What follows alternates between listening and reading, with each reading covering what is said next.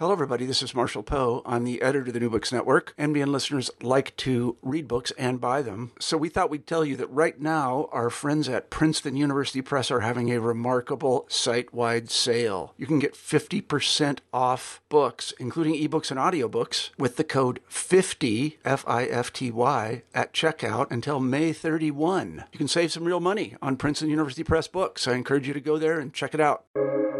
Welcome to the New Books Network. Hello, my name is Michael Johnston, and this is a, an episode on new books in sociology, a channel on New Books Network. Today I have Dr. Stephen Ortiz, an associate professor of sociology at Oregon State University. Thank you for joining me today, Steve. Well, it's great to be with you. Excellent. So, Steve, could you tell me a little bit about uh, about yourself? Well, I've uh, been at Oregon State University since 2000 where I teach courses in social psychology, sports, collective behavior, and intimate relationships. And from time to time, a course called Sociology of the Sport Marriage. Excellent. Uh, and uh, the book that we're discussing today is The Sport Marriage Women Who Make It Work, a book published by University Illinois Press. Could you tell me a little bit how you came to write this book? Well, during my initial investigation of my interest in family sociology and sports sociology and professional athletes, I noticed that there was a knowledge gap regarding the wives and families of professional athletes.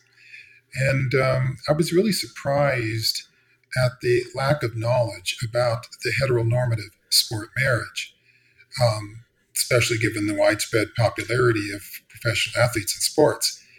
So I decided that here was a story that needed to be told.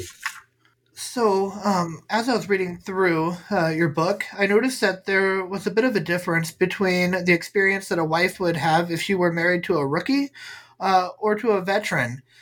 How did those How did those experiences differentiate from one another? Well, it's it's interesting because both rookies and veterans are um, reflect uh, um, the kind of marriage that they're in. That the kind of marriage that they're in is an equalizer to an extent. So, for example, in my first study, I came across bits and pieces of information that I put together and called the career dominated marriage. And in a career dominated marriage, a husband and his career come first and his wife and family are subordinate to both, whether or not the wife has a job or a career of her own. So, in this kind of marriage, they become aware of an unwritten rule book and what's in it. So, this unwritten rule book is about learning the do's and don'ts of being married to a professional athlete. For example, in chapter two, it's avoiding doing anything in public life that would reflect negatively on the husband or his team. In chapter three, I describe different rules that the wives must follow while traveling with their husbands and teams. I refer to this as a code of conduct. In chapter six, I talk about groupies and the rules that the wives have to follow when dealing with groupies in public life. So, this type of marriage is often embedded in other male dominated occupations besides professional sport. So, this would include law enforcement, politics, entertainment, medicine, religion, military, and so on and so forth. In male dominated occupations, most women are relegated to subordinate status, whether they are wives, unmarried female partners of co-workers. And in certain cases, because of this workaholic approach that he takes, this arrangement might result in the husband's neglect of his marriage and family as he builds and focuses only on his career. So, the husband who would take advantage of this career dominated situation is the spoiled athlete.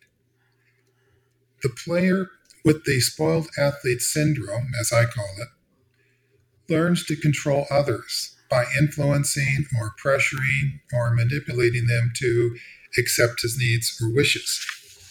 Other characteristics include, for example, he may have a deep sense of male entitlement, um, a strong perception of occupational power, a lack of accountability for inappropriate off the field activities, and a diminished sense of responsibility for marital and family functioning. The spoiled athlete believes that the world revolves around him. So there's some narcissism involved. If he's famous, the spoiled athlete will embrace his celebrity status and most likely will try to use it to his advantage or to take advantage of others. And finally, mood changes, emotional outbursts, rash judgment, emotional or verbal abuse, acts of hostility, and even violent behavior are common among those who have this syndrome. So, I examined the career dominated marriage, the spoiled athlete syndrome, and many other issues in a longitudinal study, a second follow up study that I did. I found the existence of a career dominated marriage in six major themes, which are the six chapters in the book. They include public life, traveling with the husband and his team, power and control issues, mother in law issues, groupies, and infidelities. I discovered that the sport marriage still flourishes as a career dominated marriage, and all six chapters are evidence of this. And uh, you talk, you write a little bit about uh, the wife's experience with her social circles uh, as part of uh, as part of the larger professional family. Uh, how does this uh, how does this fall into the equation in terms of their relationship with other sports wives, whether they be married to the professional athlete or they be a girlfriend of that athlete?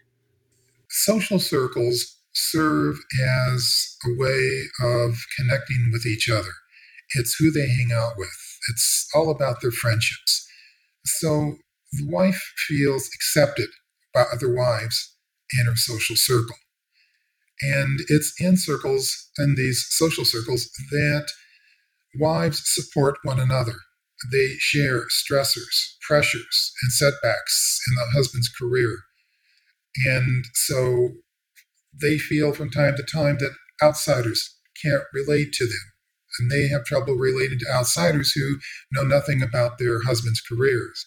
So she tends to have more in common with certain wives than others. For example, she might be a member of um, a Bible study group. Uh, they might be going through pregnancy together. Um, they have a shared interest in certain activities. So you have the wives as members of the social circle. But to answer your question, the girlfriends are part of it and they're not part of it. Um, the girlfriends are rated by the wives according to the type of relationship they have with the players.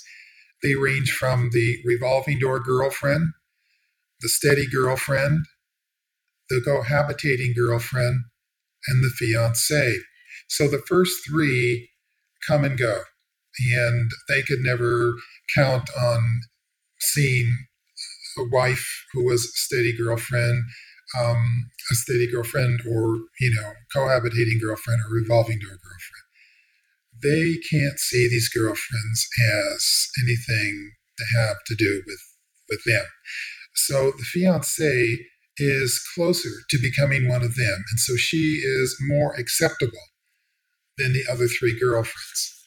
In this ex- uh, in this girlfriend experience, is there um, is there an experience that changes as they uh, as the relationship starts to uh, grow between the the two uh, between the professional athlete uh, and her, or uh, or is the girlfriend never able to be fully established into the uh, into the larger social circle of professional athlete and the wives? That's a good question. Um, the revolving door girlfriend, the steady girlfriend, and the cohabitating girlfriend are, um, shall we say, non existent.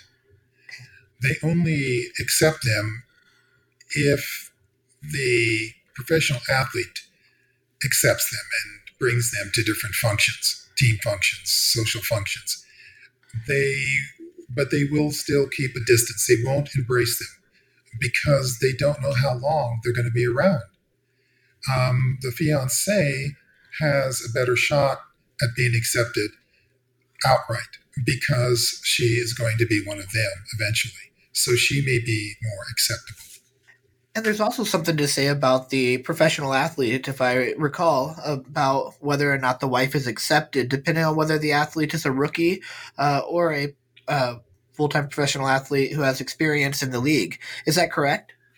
Yes. Um, I found that rookie wives, um, well, let's say the rookie players don't have much social or cultural capital because they haven't proven themselves. So their status is limited, it's tenuous, and it tends to be very low.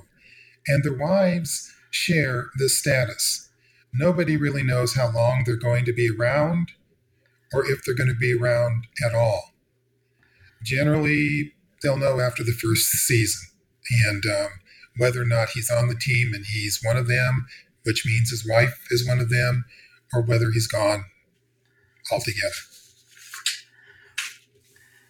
And what are some of the unwritten rules then that the that the rookies' wives have that uh, as part of this waiting period, as they um, as they figure out whether or not that person is going that player is going to be a um, a good fit for that that team?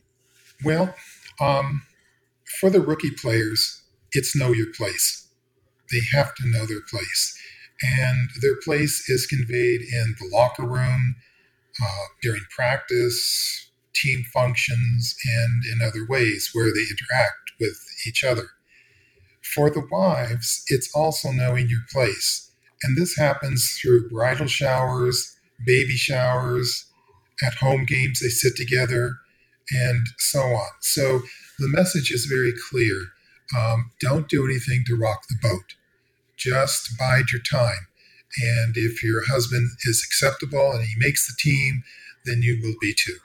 Now, this doesn't completely relieve the veteran player, nor does it relieve the veteran player's wife of uh, challenges of their own. Yeah. So, what are some of the challenges that wives of veteran players experience, as well as the experience that veteran players are having being in the league for uh, many years? Well, the starting point has to do with the career dominated marriage. It's the career dominated model that is at the center of the marriage. And the wives find that they have to be strong and resilient to make it work. But this strength and resolve sometimes isn't enough.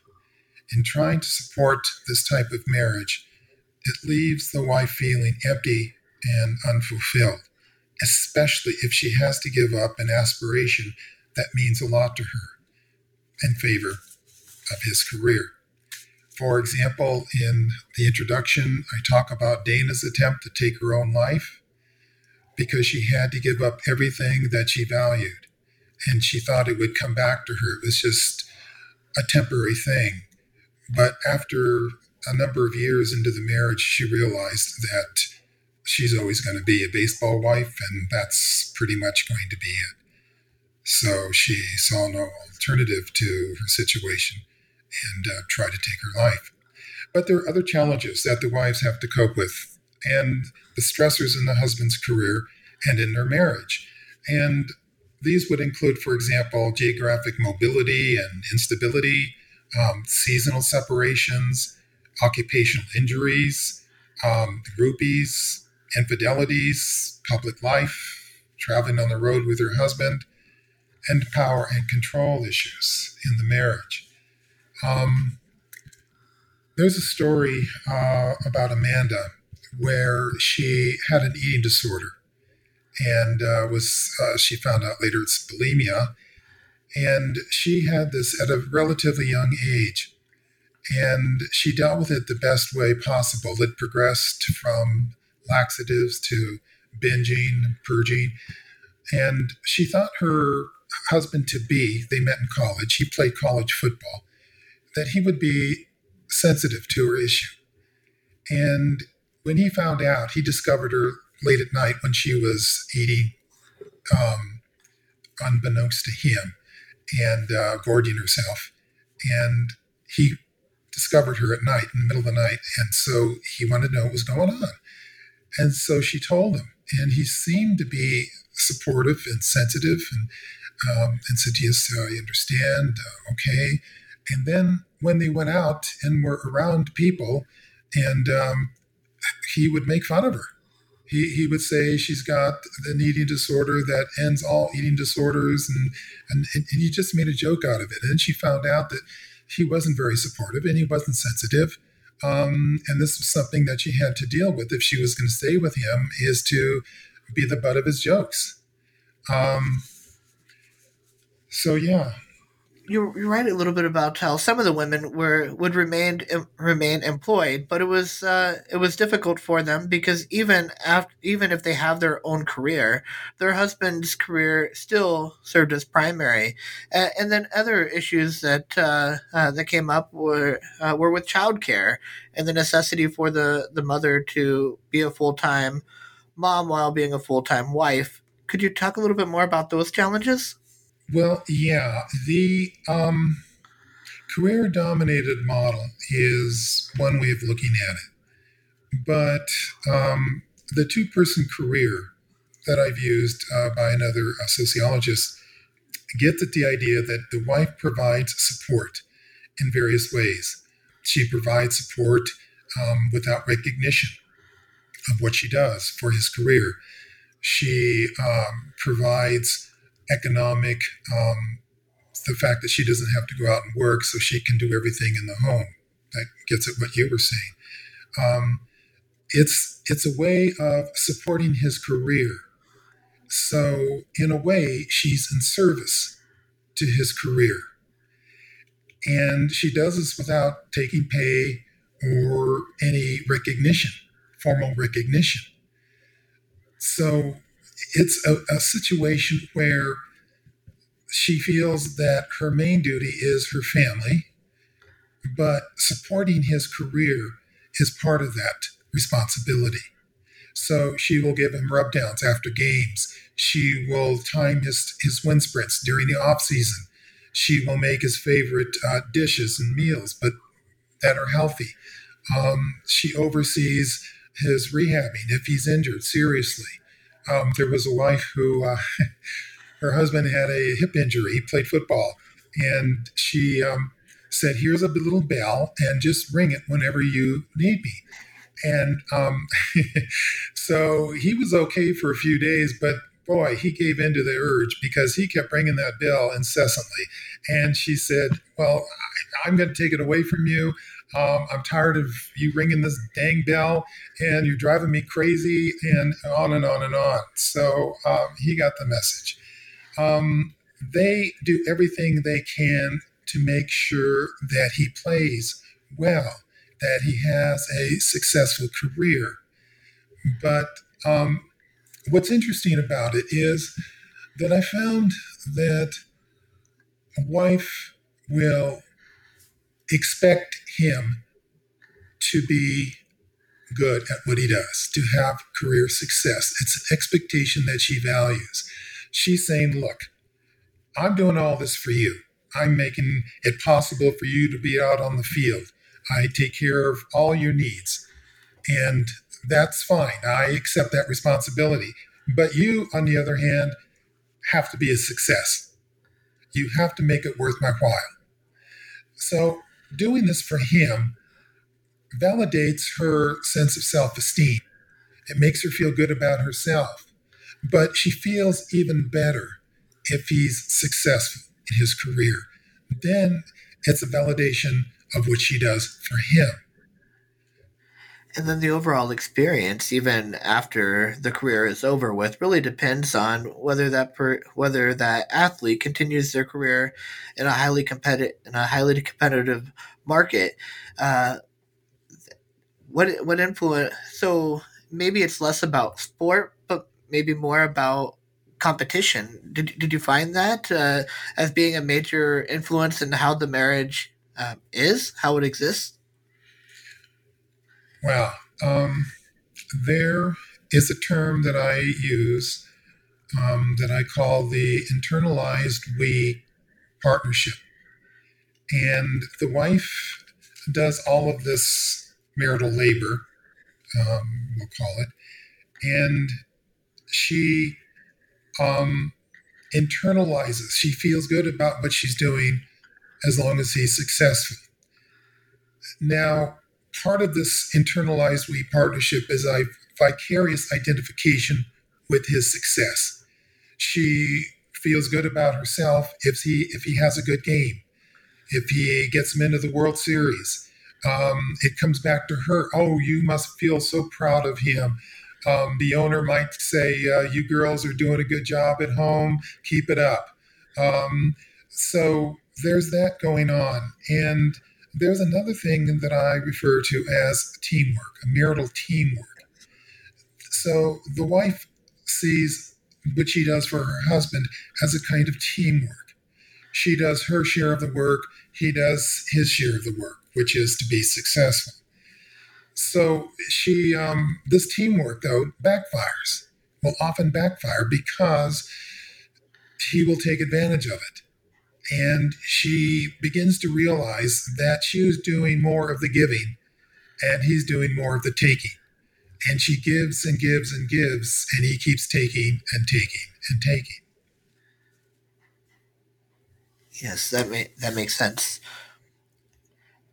And outside of the marriage, there is also a, a brotherhood that exists among the among the players. And uh, this brotherhood that exists, how how is that institutionalized within professional sports? Is is that relationship also a, a, a key part of, of being an athlete uh, at the professional level? Well, yeah. Um, I think um, going back to the other question, um, you were referring to retirement. Does this pattern, the career dominated pattern, does this stand up over time? I would say yes. Um, I just finished an article where I write about uh, the retirement issues.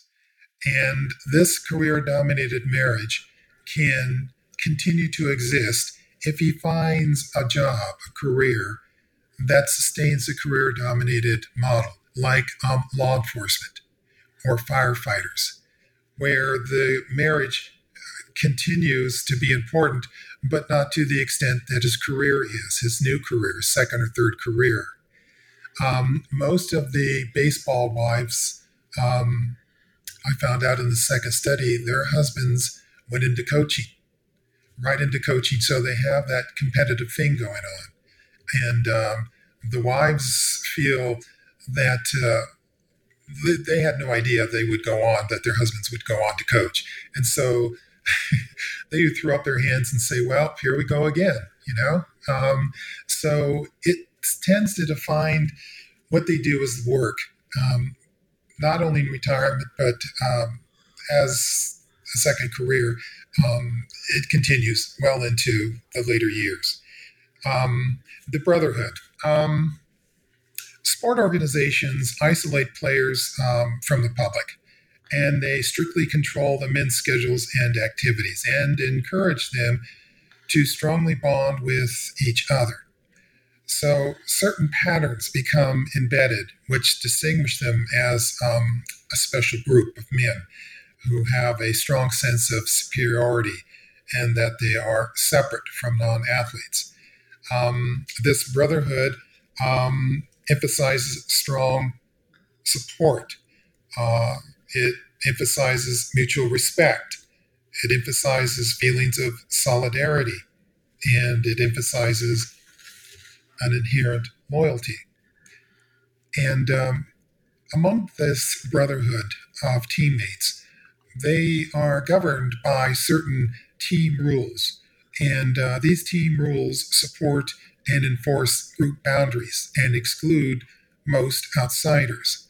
So teammates in collectively managing boundaries of their solidarity and their loyalty to each other.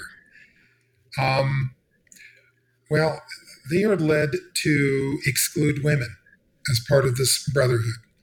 Um, women such as wives um, from various areas of their occupations. So the women um, are finding that um, they are privy to certain information about the players, and they don't want this kind of information. Um, so it works both ways. Um, they guard clubhouse and locker room secrets. Um, the men in this brotherhood protect sexual privilege with male groupies, with female groupies, and with other interested women. And um, so it's an interesting story. Um, I call it Team Spirit Night. Um, every Thursday night during the season, they have a Team Spirit Night. And um, this is where the team rules are enforced. And the wives are aware of what's going on. Um, because basically what's going on is they, the team meets at different clubs or rest or, or uh, bars, and they meet other women at these bars or clubs. And so um, the wives aren't allowed to go on these excursions. It's just the men. And it's where they hook up with some of the women that they meet. So, on this one team spirit night, team spirit night, this rookie brought his wife to one of the bars. And the men didn't know what to make of it. They were surprised that he would have brought his wife. And so they carried on like uh, they normally would without women around. And he got the hint that uh, she shouldn't be there. So he left early that evening. And the very next day, he had a sign on his locker saying, You owe us $600 for uh, this rule infraction. Um, and so he was caught off guard and he didn't realize that they were, well, that the rules were that important. And he found out that they were. Um, so, how do the wives feel about this brotherhood? Um, they don't like it. Um, many wives feel that they are in direct competition with the brotherhood. Um, they feel that they spend too much time together. Um, they've already spent a lot of time together, time that could be spent with their families. And uh, there's also a culture of infidelity that exists with uh, with this brotherhood. Uh, I think one of the stories uh, that you told uh, in the book was about uh, the slump buster and the role that that plays in Major League Baseball. but I'm sure that the slump buster also exists in other sports. Could you talk more about about the slump buster, but also about infidelity um, at large in professional sports? Okay. Um the um, the code work that these wives engage in, or this code of conduct, um, there is a set of rules that are stipulated by the husbands as part of by the players, really in general, that they're supposed to follow. That if wives travel with the team, um, they have to follow these rules, and um, so the rules revolve around what you see on the road is what you don't repeat when you off the road. And the wives um, follow the rules. Uh, for example, um, where they're supposed to seat on the plane or the bus, they sit at the front, where the men sit at the back. Um, but probably the most irritating rule for the wives is about um, going into the hotel bars. Oh, yes. And the hotel bars are um, off limits to the wives. And I thought, well, when I was first told this, I thought, well, that's where the men hang out and they do some male bonding and they talk about the finer points of the game. And uh, the wives would interrupt me and say, oh, no, no, no, that's, that's not what they're doing.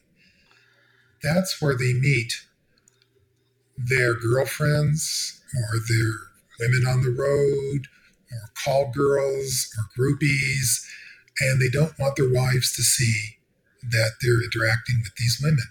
So the hotel bar where the team stays, right, is off limits.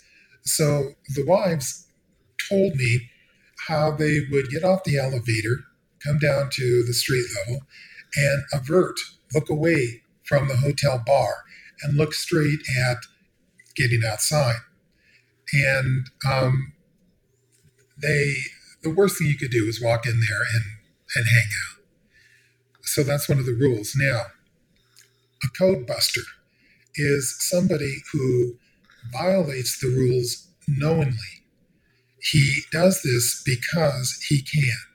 When he, uh, for example, there was one famous, famous baseball player, ball player, and uh, he uh, said, uh, "What are you girls doing out here?" And he said, uh, "Well, we are not supposed to go in uh, the bar area." And he said, "Follow me, come with me. this ridiculous rule." So he walks in there and he takes them in there, and and uh, they're seated and they order their drinks, and the men are looking at him, but he could get away with it because he was famous, and he was a star on the team. And the wives kept looking over their shoulders. They were saying things like, uh, "We shouldn't be here. Uh, this is not cool," um, and, and they weren't. They were uneasy the whole time. But he, you know, said, uh, "You know, have a seat and do what you want to do, and uh, nobody will bother you." And the the uh, infidelity uh, was quite interesting. Interesting in terms of what, what you found. one of the one of the women uh, you wrote about was uh, on her way up the elevator with her husband and uh, was approached by one of the other groupies and uh, and in that experience they uh, the groupie thought that uh, she was just another one of them that being said what's this this virgin prostitute syndrome that the that the wives are expected to to play in their marriage well um, let's go back. Um, the example that you gave is um, it's it's close, but it's not quite accurate. Um, and this goes back to the do's and don'ts of traveling on the road. So this wife, after the game, this wife was um, going back to her hotel to her hotel, and so she was taking the elevator to go up to her hotel room. And when the doors opened, there was a player and a woman who was not his wife. So she didn't know whether to get on the elevator or step back and let it go without her. So she said, uh, so she thought to herself, well, this is dumb. This is ridiculous. So she got on the elevator, but she looked away from the couple. So he was, um, she was, uh, you know, looking at the corner of the, uh, the top of the elevator, uh, just trying to disappear in a way.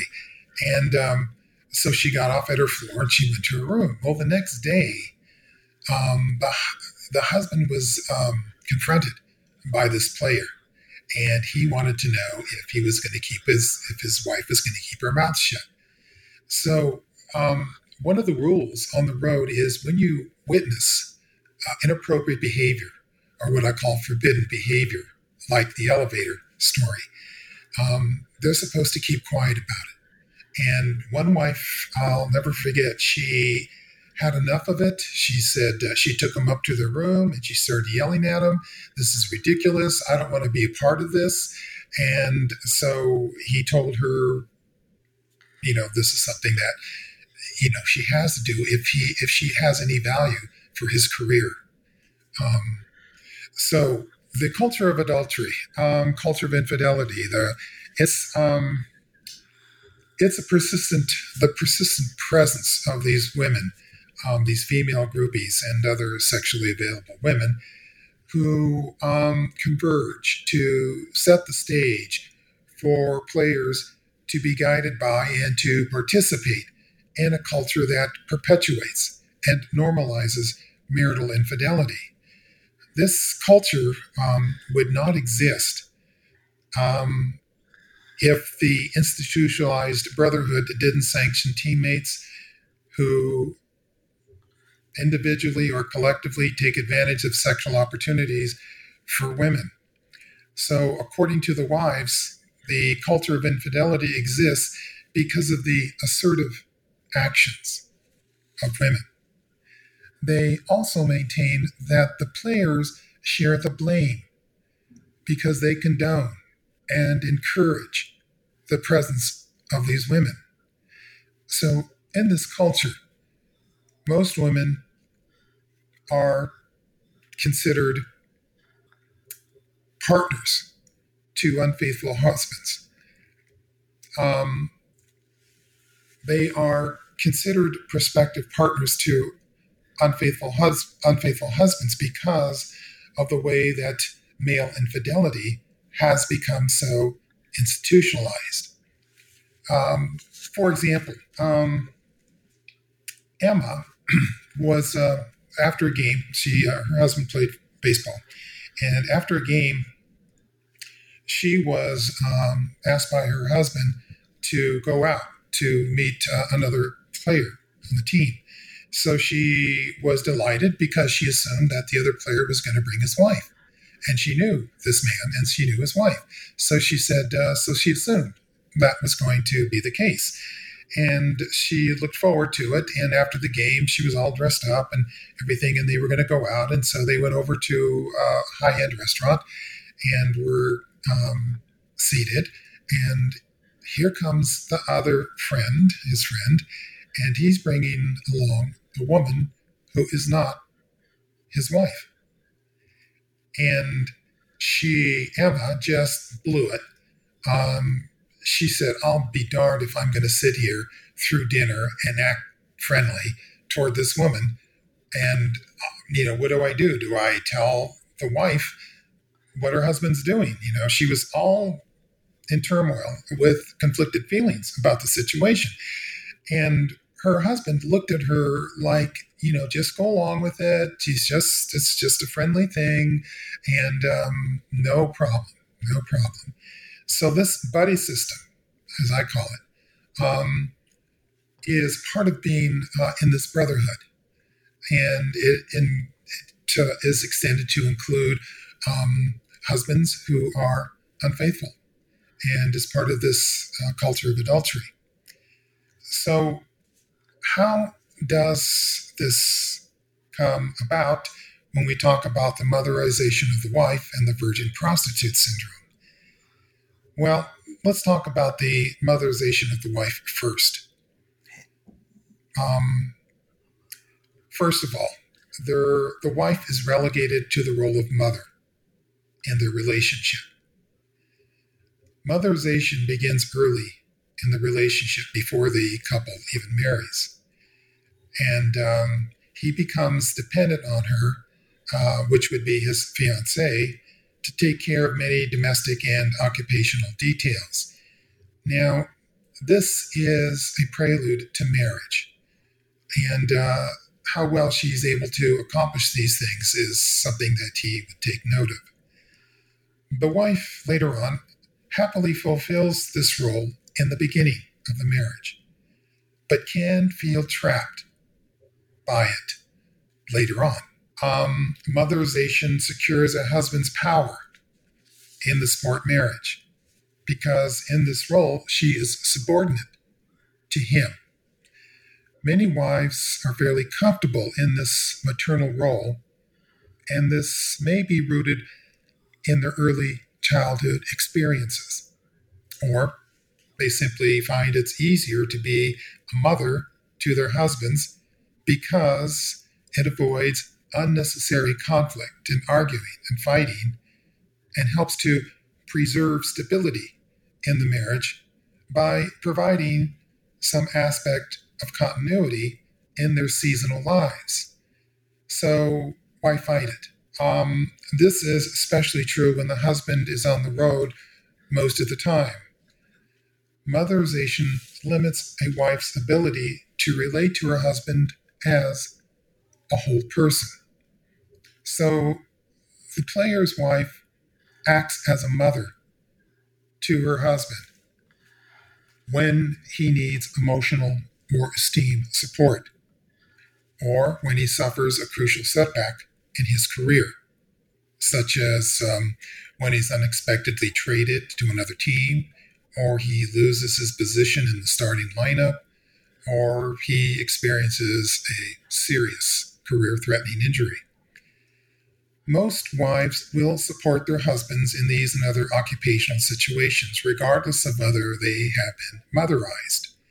But the motherized wife slips into this role because it has already been defined and realized as an essential aspect of the marriage, and because she believes, above all else, that it benefits his career and their marriage. Now, what's interesting is that what the wife told me is that the husband will look for this quality in a woman and realizes that he can marry almost any woman who is attracted to a professional athlete. But the woman he marries will have this quality. And this is a, a quality that he is actively looking for. Once this pattern is established in the marriage, a woman's deference to her husband and his career can become habit forming. And it plays a very important part in the husband's dependency on his wife. Now, do the wives do this to themselves? No. The husbands see them this way. Do the wives go along with it because it's better than trying to fight it? Um, what is the virgin prostitute syndrome? Okay, um, according to the wives, these men tend to make a very sharp distinction between sex and love, or they emphasize sex in their expressions of love, an attitude that can indicate a good girl, bad girl duality in their notions of femininity. The good girl is passive, she's conservative. She's a pedestaled virgin. She is loved and protected, and above all else, she is desexualized. The bad girl is the mysterious seductress. She is objectified, targeted for promiscuity, possibly feared, and sexualized or hypersexualized.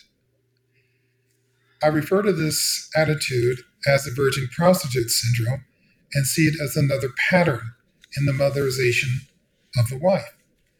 A player who expresses the virgin prostitute syndrome believes that his role is to be protector and sole provider for his wife and family.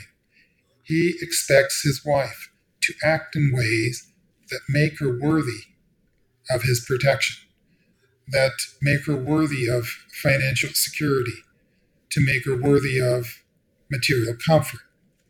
He views his wife as the good girl, and in certain situations, he may attempt to virginize her by de emphasizing sex in their marriage. As an outlet for sexual energy he must withhold from his wife, he seeks out the bad girl, such as an eager female groupie. A player who motherizes his wife might make a sharp distinction between the wife who is at home caring for the children, on the one hand, and on the other hand, all other women, which would include female groupies and sex workers who are sexually available. Now, this attitude points to the belief that motherhood and sexual female sexuality is essentially different and perhaps even even incompatible. A husband may not always be comfortable with his wife's sexuality, and so he attempts to desexualize her. The women told me that expressions of the syndrome are more noticeable when their husbands have been on the road for a long time. When a player returns home from a long road trip and his wife is delighted to see him, she may attempt to initiate a romantic encounter or sexual interaction. If he has motherized her, he may become confused and discourage or refuse her advances.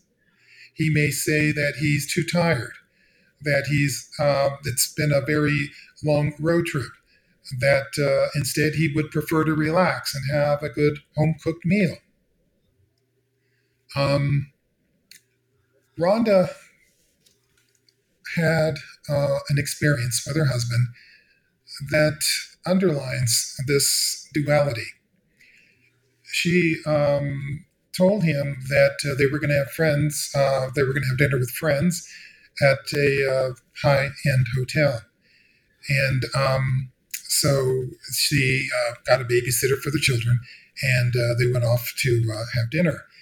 And she um, had, they were waiting for their friends to show up and they never did. So they went ahead and had dinner. And midway through dinner, she excused herself and she went and met with the hotel staff and she said, Give him this note and uh, this card, this key card. And, uh, you know, about 15 minutes after I, you know, go up there.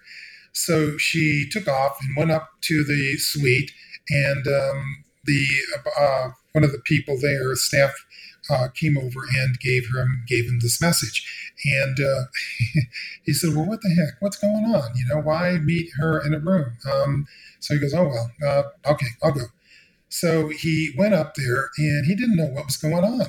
And so she, um, well, he opened the door and he saw her in um, negligee, lingerie. Uh, the lights were dimmed. Um, there was soft music on.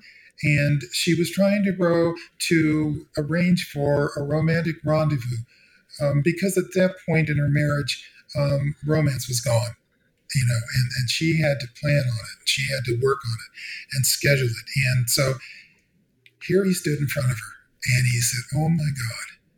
And he said, What the heck are you doing?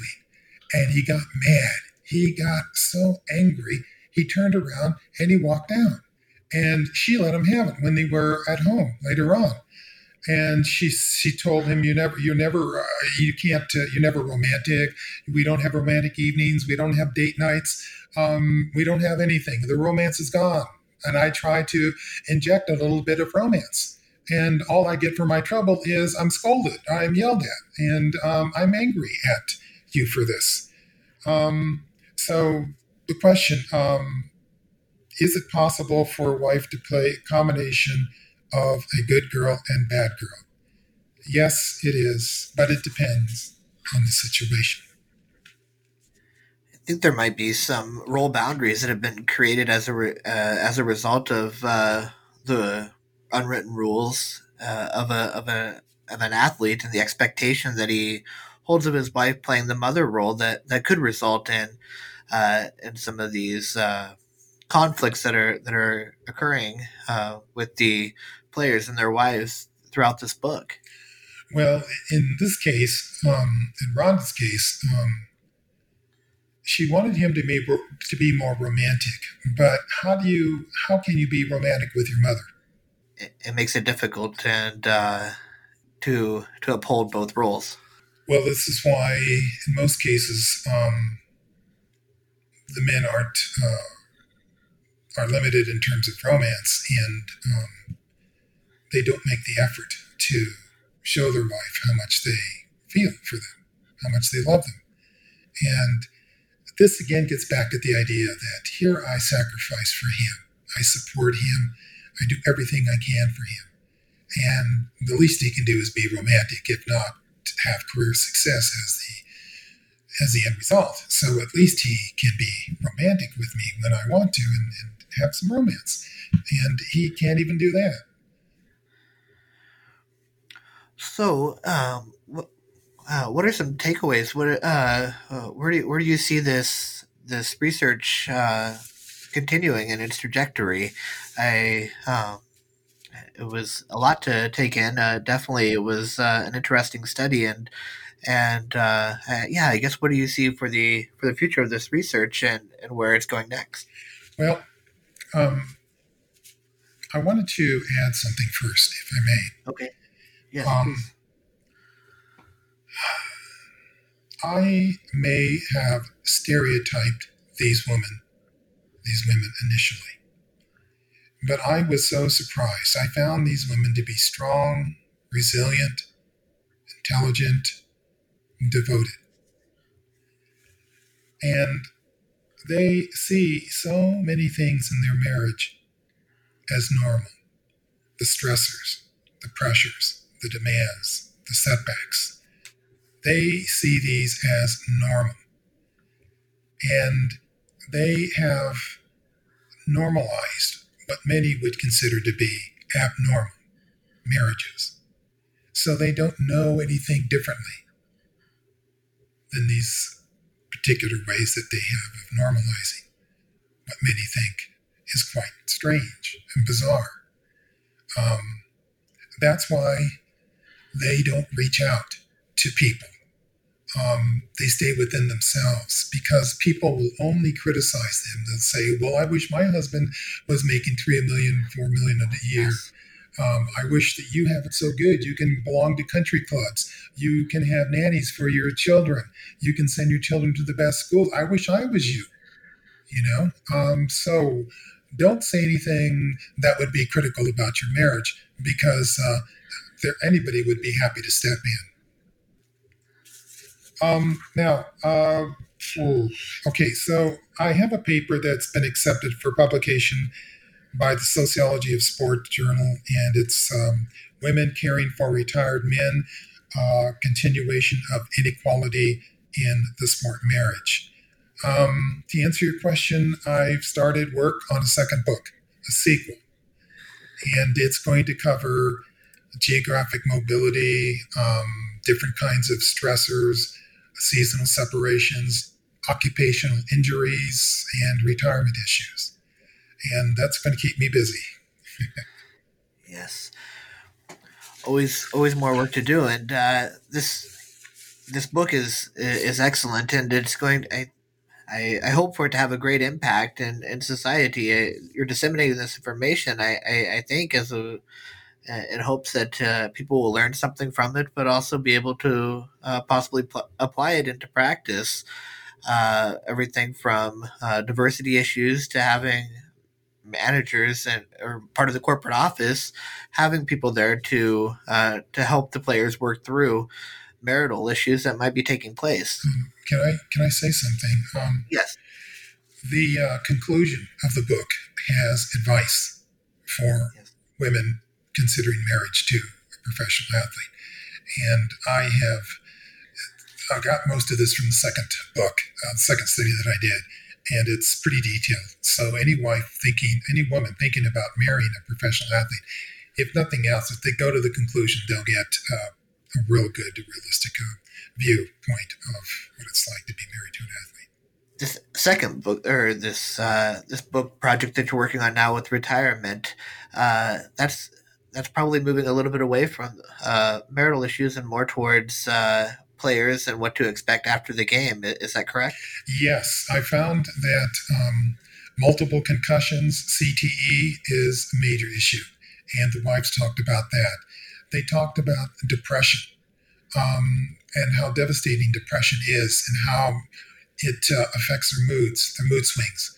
Um, the uh, so the physical injuries, the mental, emotional injuries, to so to speak, um, and the, and the wives aren't prepared for it. Um, I liken it to a woman in her 20s, and she doesn't know what lies ahead if she is able to sustain this marriage. And after his career is over, they are the primary caregivers. They have to provide care work to their husbands because even though they were used to it during his career, um, and retirement is uh, difficult because they are deteriorating uh, in terms of their bodies and minds. And these brittle bodies and broken minds, um, the wives have no idea of how to care for them. So uh, they're considering institutionalization, um, and they hate to do that because they've been married for 20, 25 years. And uh, he's not the same man that she married. Well, thank you for the sneak peek on this upcoming uh, project, and I look forward to to uh, reading it once it's uh, been published, and uh, possibly having you back on the show for uh, for another episode.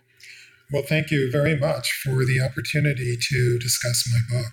Thank you all for listening. This has been another episode of New Books in Sociology. Again, it's the channel on the New Books Network. And uh, have a great day.